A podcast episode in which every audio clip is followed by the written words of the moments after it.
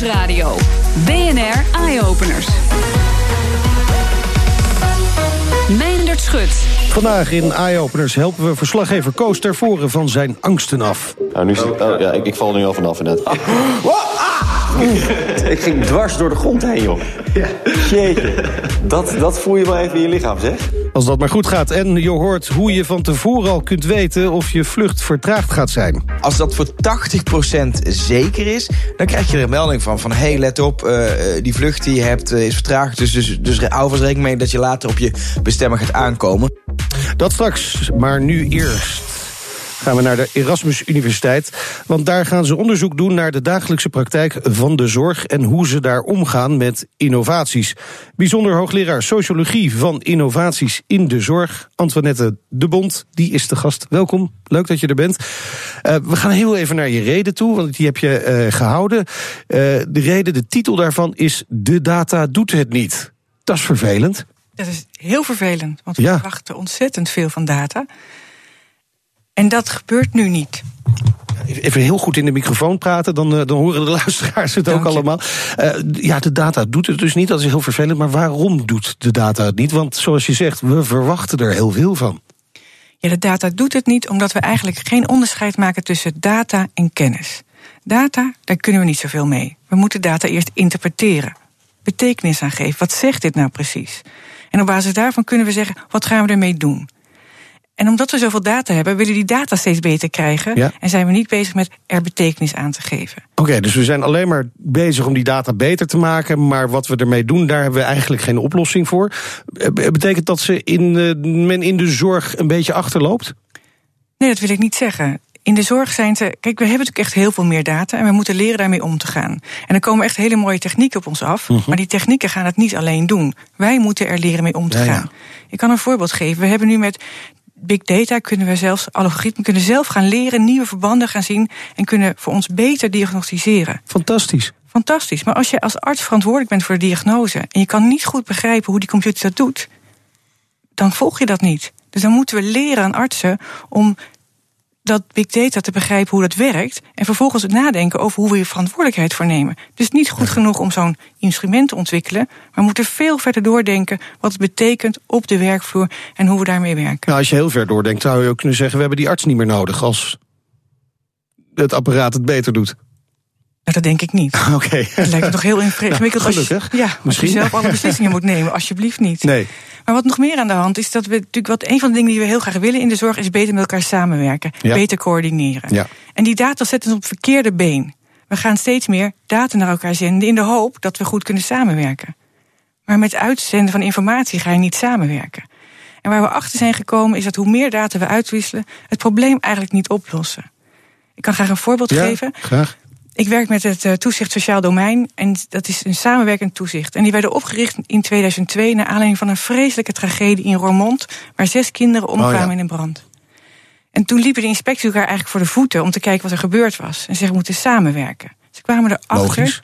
dat er 23 hulpverleners betrokken waren, maar niemand met elkaar op de hoogte, behalve de pastoor. Dachten wij moeten zelf weer een plek vinden waar we al die informatie bij elkaar brengen en moeten mensen leren om het bij elkaar. Hebben ze tien jaar geprobeerd. Ja tien jaar komen ze tot de conclusie: er wordt niet samengewerkt, de informatie wordt niet gedeeld. Oké, okay, dus Dan moeten we het, iets anders het delen doen. van informatie alleen, dat is niet de oplossing. Nee. We moeten netwerk met elkaar verbanden. We moeten beter met elkaar kennen. We moeten met elkaar om de tafel gaan zitten. Dat is veel belangrijker. Ja, maar kennelijk vinden we dat heel, ook heel erg moeilijk. Om met elkaar te praten over de data die wel ter beschikking is. Ja, dat is om twee redenen moeilijk. Eén, omdat je de informatie kan opsturen, hoef ik niet naar je toe te komen. Dus ik moet extra werk verrichten om dat te doen. Ja, ja, ja. Dus eigenlijk werkt het averechts. En het tweede is, omdat we met big data steeds mooiere analyses kunnen maken, maar die computer ook steeds meer gaan doen, kunnen wij die computer niet meer zo goed begrijpen. En moeten we leren om op andere manieren betekenis te geven. Dus het vraagt gewoon veel meer werk. Ja. In je onderzoek ga je onder andere, uh, ben je onder andere bezig met big dating. Ja. Wat houdt dat precies in? Nou, een van de dingen die we achterkomen is dat uh, je hebt natuurlijk steeds meer data scientists die gaan werken met artsen. Ja? En dan, die moeten met elkaar gaan leren werken om samen tot een oplossing te komen. En die praten hele andere taal. Ja, ik voel nu al een hoop frustratie daarbij opkomen. Gewoon puur gevoel. En ik ken beide eh, vakgebieden nauwelijks. Ja, maar je ziet ook hele leuke initiatieven. Je Toch hebt, wel. in ziekenhuizen heb je bijvoorbeeld nu de data scientists op de afdeling. En die lopen letterlijk op en neer tussen hun data en de praktijk. En dan leren ze ook te begrijpen waar die data precies Ja, over gaat. En kunnen ze ook aan die artsen uitleggen waar hun data over gaat. Dus die gaan letterlijk op die plek op en neer bewegen tussen patiënten en de data. En, en staan die artsen daar genoeg voor open? Ze staan zich heel hebt er goed. toch heel lang voor gestudeerd om te zijn waar ze moeten zijn. Ja, natuurlijk. En ik denk ook steeds dat hun kennis nog steeds heel relevant is. Dat hebben Ja, we ja, ook. We doen heel lang onderzoek naar data in de zorg. En wat we zien is dat we data uit computers en data van praktijken moeten combineren. En als we dat succesvol doen, dan hebben we het echt veel beter. En dat zal in de toekomst ook zo blijven. Dus daarom geloof ik er niet in dat we een zorg krijgen zonder dokters. Maar we krijgen wel een zorg waar bijvoorbeeld technici een belangrijke rol spelen. Dus je hebt nu al zorgteams die uit hele grote groepen bestaat. En dat vraagt wel veel samenwerking. Een van de stellingen is dat we meer kunnen met minder data. Je zou denken eigenlijk, hè, hoe, hoe meer data je verzamelt, hoe beter je een diagnose kunt maken, bijvoorbeeld. Hoe beter je tot een, eh, een, een eh, oplossing zou kunnen komen. Maar dat is dus niet waar. Je kunt beter soms gewoon wat data weglaten. Het- Wat er vooral aan de hand is, we zullen steeds meer data. En dan gaan we weer die focus leggen op steeds meer data krijgen. Ja, precies. Maar ik geef even een voorbeeld. We hebben bijvoorbeeld hele eenvoudige prescriptiedata, voorschrijfdata van Ja. apothekers. En die kloppen niet, dat weten we. Dan kunnen we heel veel investeren om die data beter te krijgen. Maar we kunnen ook apothekers leren om van die data terug te gaan naar de praktijk en kijken bij welke patiënten het verkeerd hebben voorgeschreven. Dus je kan ook denken, laten we nou eens niet focussen op die digitalisering, maar laten we eens focussen op het ver- mensen weer terugbrengen met elkaar Ja, in verband. gewoon even bellen. Even bellen. Even bellen, Ja. zo simpel kan het zijn. Eh, nou, nou verzamelen wij, eh, gewone mensen, ook heel veel data. Ik heb ook zo'n horloge om, eh, die van alles over mij verzamelt. Apps, fitness trackers, noem maar op, alles kan. De hoop is natuurlijk bij veel mensen ook dat we daar uiteindelijk veel meer inzicht door krijgen. Is dat een beetje ijdele hoop? Nou, ik, ik, we krijgen natuurlijk veel meer inzicht in hoe we lopen. Hè, als je die stappentellers ziet, dan zie je dat. Ja, maar ja, het zegt mij uiteindelijk nog niks. Nee, dus de vraag is of je daar. hoeveel Ja, stappen ik heb gelopen. ja, en of dan de hoop is dat we daar gezonder, over, gezonder door worden. Maar daar moeten we natuurlijk veel meer voor Ja, ik doen. voel me wel een stuk gezonder als ik dat gedaan heb. Nou, dat is dan toch fijn. Dat is toch een echte meerwaarde. Ja, maar ja, de vraag is of het echt iets zegt. Nou, het zegt natuurlijk wel als we veel voldoende lopen. Dat Ja, is echt heel ja. belangrijk. Maar de vraag is of, die, of dat apparaat ons echt meer aan het lopen zet. Ja, precies, dat bedoel ik. Dat, Dat is maar de niet. vraag. Ik denk het ook niet. Dus eh, veel meer met elkaar praten eh, over die data. En dan zou data het misschien wel kunnen gaan doen. Dat is de conclusie. Ja. Hartelijk dank voor je komst. Bijzonder hoogleraar Sociologie van Innovaties in de Zorg, Antoinette de Bond. BNR Nieuwsradio. BNR Eye Openers. In de culturele hoofdstad Leeuwarden staat het eh, hele jaar het huis dat met je hersenen speelt. En je kunt er leren omgaan met stress en angst. Of je kunt weer opnieuw verliefd worden op je partner. Ook leuk. Verslaggever Koos Tervoren begon maar eens met zijn angsten. Hij is niet een heel groot fan van hoge plekken. En probeerde van die vrees af te komen.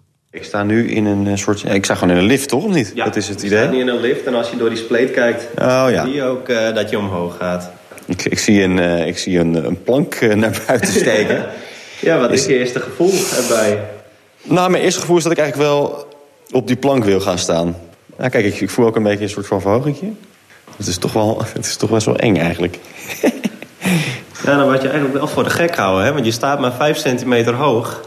Maar je hebt nu toch wel echt het gevoel alsof je zo helemaal boven het gebouw staat. Eh, Bernard Marsing, psycholoog. Ja, wat, wat doet dit nou met mijn hersenen? Wat is, wat is, wat is eh, het nut van deze, deze proef? Nou, wat je eigenlijk meemaakt is dat de verschillende delen van je hersenen tegelijkertijd meedoen. Je hebt een denkbrein, zeggen wij altijd. En de meeste mensen denken dat ze een besluit nemen met een denkbrein. Maar je merkte al net, eh, terwijl je naar buiten keek, dat er een, ook een emotioneel brein is. En dat die best wel overweldigend is. Dus je maakt iets mee. Je weet dat je pal boven. Ja, je staat gewoon op een houten vloertje. Maar tegelijkertijd is het zo dat het toch een beetje spannend is om zo hoog in de lucht te staan. En voor de meeste mensen zelfs zo spannend dat 80% het niet af durft te springen. Ja? Ja? Oh, nu zit, Oh, oh, ja, ik, ik val er nu al vanaf inderdaad. Wow, ah! ik ging dwars door de grond heen, joh. Jeetje.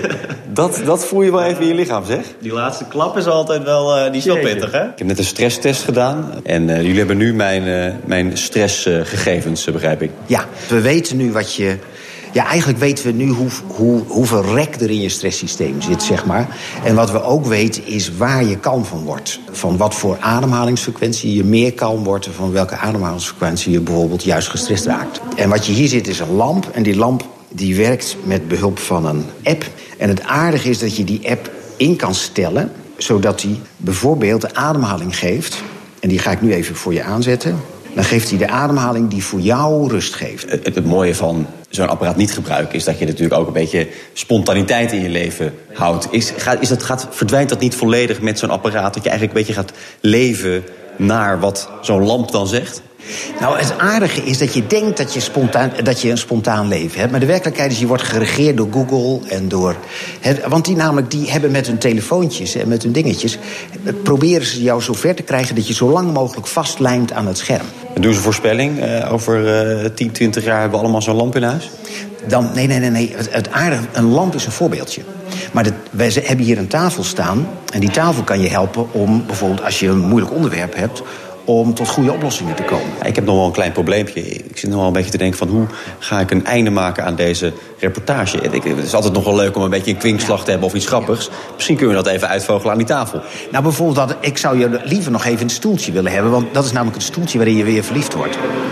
Oké. En een van de grote voorspellers van oud worden, de beste voorspellers van allemaal, is de kwaliteit van je relaties. Ik zie twee stoelen staan. Ja, heb ik daar niet mijn vriendin voor nodig? Eigenlijk heb je wel je vriendin nodig. Maar ik- maar met een wild vreemde werkt het ook, dat is zo leuk. Dan krijg je toch dat gevoel van verbinding. Wat moeten we doen? Ja, jullie gaan nu heel dicht bij elkaar zitten, tegenover elkaar. Ik vind wel heel dicht bij elkaar dit. eh, een in- intieme setting dit. Ja, eh, ik vond het toch eigenlijk best wel snel voorbij gaan. Maar je begint wel een beetje eh, ja, verbintenis eh, te voelen. Hoe, hoe, hoe is dat voor jou? Ja, voor mij inderdaad hetzelfde. In het begin voelde ik een beetje lacherig, maar op een gegeven moment was het, voelde het ook wel wat, wat, relaxter, eh, wat relaxter aan. Natuurlijk hartstikke mooi voor vriendschappen, en voor liefdesrelaties. Maar zou je dit ook in een professionele sfeer eh, kunnen gebruiken, deze, eh, deze proef? Nou, wat het aardige is, dat je, je kunt bijvoorbeeld voorspellen... als mensen grote conflicten hebben... en een van de grote trucs is dan laat ze niet praten...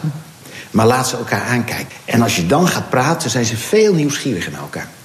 Dus je hebt een truc gedaan om, die, om ze eerst bij elkaar te laten horen... in plaats van tegen elkaar te laten vechten. Zouden een aantal wereldleiders misschien met elkaar moeten doen? Dat zou een goed idee zijn, dat zeggen wij ook steeds. Ja, een bijdrage van Koos Tervoren. En straks sensoren die kunnen communiceren met de parkeerplek en met de laadpaal. BNR Nieuwsradio. BNR Eye-Openers. Een sensor waarmee je makkelijk een parkeerplek kunt vinden... en als het nodig is ook nog eens een laadpaal kunt reserveren. Goh, dat zou toch wel fijn zijn. Nou, daar is het Rotterdamse bedrijf TWTG mee bezig. Bij mij Nick Kieran van TWGT. Welkom. Hi. Leuk dat je er bent. Eh, je hebt eh, eh, die sensoren hebben jullie ontwikkeld. Kun je uitleggen hoe dat precies in elkaar steekt? Waar lijkt het op? Waar, waar moet, wat voor voorstelling moet ik er- erbij maken? Nou ja, onze technocratische naam is Smart Parking Sensor in die richting. Maar de interne moet smart naam. zijn hè, tegenwoordig allemaal. de, de, de interne naam is de klinker. De klinker. Eigenlijk boor je gewoon een gat. niet zo slim. Nee, eigenlijk boor je gewoon een gat in, eh, in een bestaande tegel. En daar sla je hem gewoon als een soort eh, klinknagel sla je hem erin. Gewoon een plastic kastje, zo groot als een eh, plastic koffiebekertje ongeveer. Oké. En die doet het dan ook echt meteen. En hij doet eigenlijk maar één ding, heel simpel. Staat er een auto boven, ja of nee? En communiceert dat met jouw server. Hij meet gewoon of er iets boven. Dus, eh, dan zie ik gelijk weer een probleem. Als iemand een andere stoeplegel erover legt, dan heeft hij altijd een vrije parkeerplaats. Hij, nou ja, dat zou een slimme. nou ja, of niet. Hij zal, of hij is altijd bezet volgens het systeem natuurlijk. Ja, nee, precies. maar Ja. eh, hij meet een magnetisch veld. En hij kan ook infrarood meten. Dus hij gebruikt verschillende sensoren om te bepalen of er echt, ook echt een auto boven staat. En hij is ook zo ontwikkeld dat hij niet gaat. Als een andere auto een beetje scheef staat, dan weet hij dat ook echt. Dus het is niet. Hij, hij denkt wel echt na over wat voor waarden te Ja. horen bij een geparkeerde auto. Oké, dat is belangrijk natuurlijk. Eh, veel belangrijker is wat je met die gegevens gaat doen. We hebben net een heel gesprek gehad over eh, data, big data. en, en wat we daarmee doen en dat dat niet zomaar tot innovatie leidt. Hoe zorgen jullie ervoor dat dit wel tot innovatie leidt? Nou ja, ik denk dat het gewoon de toepassing is die zo'n innovatie moet vormen. Net als wat inderdaad de hoogleraar zei over data en de zorg. Je moet er wel echt wat mee kunnen. En Ja. als wij, we roepen allemaal smart city en we kunnen allemaal heel veel leuke dingen bedenken. Maar uiteindelijk hangt het of staat het bij twee dingen. Kun je geld besparen of kun je geld verdienen? En als jij een business case bedenkt bij een parkeersensor, kan je wel bedenken, ja, ik heb een parkeerplek in mijn voortuin. Wil ik weten er een auto staat? Ja, kan je niet goed naar buiten kijken. Ik bedoel, dat, daar ga je niet, daar ga je niks mee oplossen, zeg maar. Maar als jij, eh, ik kan kan me voorstellen, dit pand bijvoorbeeld hier in het centrum van Amsterdam. Dat je denkt van ja, ik heb 800 parkeerplekken eh, bijvoorbeeld. En ik weet dat er 60% daarvan niet worden gebruikt vandaag. Uh, ik kan dus 40% van mijn, parkeer, van mijn capaciteit kan ik verkopen aan de Airbnb voor parkeerplaatsen. Die nu gaat bedenken van dit ga ik doen met deze technologie. Ja, precies. Nou, dan heb je een business case. Nou, en dat is precies wat wij proberen te doen met dit soort dingen. En dat begint met iets heel kleins. En dat kan later groeien tot, tot een, iets groter als een smart Nou is bij de parkeergarage van BNR en het FD juist uh, zo dat eigenlijk altijd alles vol zit. Mm -hmm. uh, en je maar moet hopen dat je parkeerplekje kunt krijgen. zou je die gegevens ook kunnen gebruiken op een of andere manier? Nou ja, stel, stel dat zo'n systeem als dit, en het hoeft niet eens deze te zijn, maar als je een slimme parkeerplek hebt in zo'n parkeer garage. En jij weet dat jij daar moet zijn in de middag en er zijn geen parkeerplek. Kan je ook gewoon een melding sturen naar je personeel. Van hé, hey, luister, je hoeft echt niet met de auto te komen vandaag. Nee. Pak gewoon de trein. Die, die heeft trouwens ook geen vertraging, want die data hebben we ook. Okay. Hey, je, dat soort dingen kun je gewoon heel eenvoudig kun je Ja, combineren. ja, dat is echt niet, ja. dat is geen toekomstmuziek. Dat kan je gewoon vandaag echt prima doen. Oké, dat kun je doen, maar dat moet je dan ook wel doen. Hoe krijg ik die informatie? Uh, als, uh, als BNR zijn of als medewerker? Ja, bijvoorbeeld, ja. ja. Nou ja, kijk, ik denk dat je dat niet zelf je kunt doet. het weten. Er kan leuk iemand van de HR bijvoorbeeld achter zo'n of de wagenparkbeheerder achter een scherm zien en die kan lekker zien waar de parkeerplaatsen vrij zijn. Maar ik moet die informatie ook krijgen. Ik denk dat je dat niet wil. Ik denk dat je daar te klein voor bent en dan moet je echt grote gebouwbeheerders hebben die daar achter stappen. Ja? Uh, met de zogenaamde system integrators. Denk hierbij aan T-Mobile, T-Systems, die, die partijen die doen dat soort dingen. Maar los van die partij, ik denk dat je uh, als jij een portfolio hebt van heel veel van dit soort gebouwen, ja. ja dan is het ook interessant om meteen te zeggen: Nou, ik heb 10.000 parkeerplekken okay. in mijn beheer en dat wil ik echt even goed gaan beheersen. En dan kun je ook je, nou ja, dat weer omdraaien en er ook echt daadwerkelijk wat ja, want financieels dat, dat, dat is de beheerkant natuurlijk. Dat, Mm -hmm. Voor die personen is dat natuurlijk ook heel erg interessant. Maar, maar voor de gebruiker die de auto parkeert, hoe komt die aan zijn nou, informatie? Dan, dan, werk jij dus in een smart office. Dus dan Okay. werk jij in een slimmer kantoor en dan kan jouw werkgever tegen die, uh, tegen die verhuurder van het pand zeggen van hé, nou, ik wil gewoon dat die data bij mijn personeel terechtkomt. Dat kan in een intranet-omgeving, ja. dat kan in een mailtje. Kijk, wij maken gewoon een open source, of, een, of niet open source, maar gewoon een open stukje hardware. Ja. Daar komt data uit. En wat jij ermee doet, uh, ja, ga je gang. Weet je, we bedenken Dus, er iets mee. Eigenlijk jouw klanten, uh, wat dat betreft, zijn natuurlijk uh, eigenaren van gebouwen. Maar dat kan ook bijvoorbeeld de gemeente zijn die openbare parkeerplekken heeft. Ja, alleen het probleem met de gemeente is vaak van ja, wie gaat die parkeerplekken betalen? Ik bedoel, want of die sensoren in die parkeerplekken. Ja. Want dat is het probleem. Want ik kan wel zeggen, ja, goed idee. Maar als de belastingbetaler vervolgens voor al die modules moet gaan betalen, dan vinden we het vaak een iets minder Ja, ja. leuk idee. maar de gemeente kan wel bijvoorbeeld weer prijselastische parkeerplekken bedenken. Precies. Dus voor de bijkorf is die een stukje duurder dan hier om de hoek de straat bijvoorbeeld. goed. En dan kan je dus navigeren naar de parkeerplek in plaats naar de bijkorf. Zeer veelbelovend. Uh, laten we even naar de techniek uh, zelf terug weer gaan. Mhm. het, het, kastje de, die in de klinker gaat, uh, die moet natuurlijk stroom krijgen. We hebben net al Mhm. het gehad over, uh, hij communiceert. Dus dat zijn eigenlijk twee problemen. Hij moet stroom krijgen, hoe doet hij dat? Uh, we hebben twee versies, één met een batterij en één met Ja? een zonnepaneel. En met de batterij gaat ongeveer vijf tot acht jaar mee, afhankelijk van hoeveel auto's er overheen rijden. Ja, die heb je in een parkeergarage nodig, kan me Bijvoorbeeld, voorstellen. of je kan het gewoon aan het stroom hangen, maar dan kan je wel afvragen of dit de beste oplossing is. Want laten we wel eerlijk blijven, dat hoeft niet altijd het geval te zijn. Uh, maar als je buiten bent en je staat vol in, het, uh, in de omgeving. Ja, je gaat er gewoon in een slaapmodus op het moment dat er een auto boven staat. Want dan hoeft hij echt niet te gaan zenden. Er staat nog steeds een auto boven. Ja, dat zou heel dom zijn. Dus het systeem is ook echt ontwikkeld dat hij alleen maar gaat zenden op het moment dat er een verandering is. Oké, precies. Oké, en, en daarmee bespaart hij dus energie. Het- daardoor kan hij zo lang Ja, meegaan. het, Ja. het verzenden, dat betekent natuurlijk weer een draadloze verbinding. Ja, ja dat, wij werken, wij noemen onszelf technologie agnostisch, agnostisch. Dus wij bepalen later pas op basis van de klant welke techniek erin moet. Dus dat kan Bluetooth zijn, dat kan Narrowband IoT zijn. Dat is een netwerk dat nu opkomt in Nederland voor Internet of Things. kan ook LoRa zijn. Bedenk al die techniek op. Maar waar het om gaat is dat we een systeem bedenken. Dat als het bijvoorbeeld heel belangrijk is dat die parkeerplek altijd getrackt moet worden. Dat er twee systemen bijvoorbeeld in zitten. Ja. Dat je een backup systeem. Maar aan de andere kant, als jij door heel de stad of door heel Europa bij wijze van spreken dit soort systemen wil doen.